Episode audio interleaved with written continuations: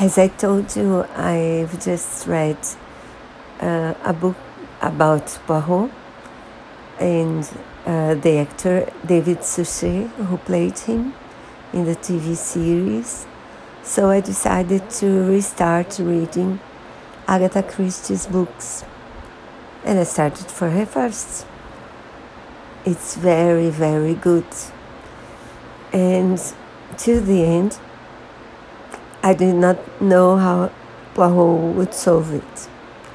I've read it a long time before, so I didn't remember the end. And please enjoy. I do hope you read it too.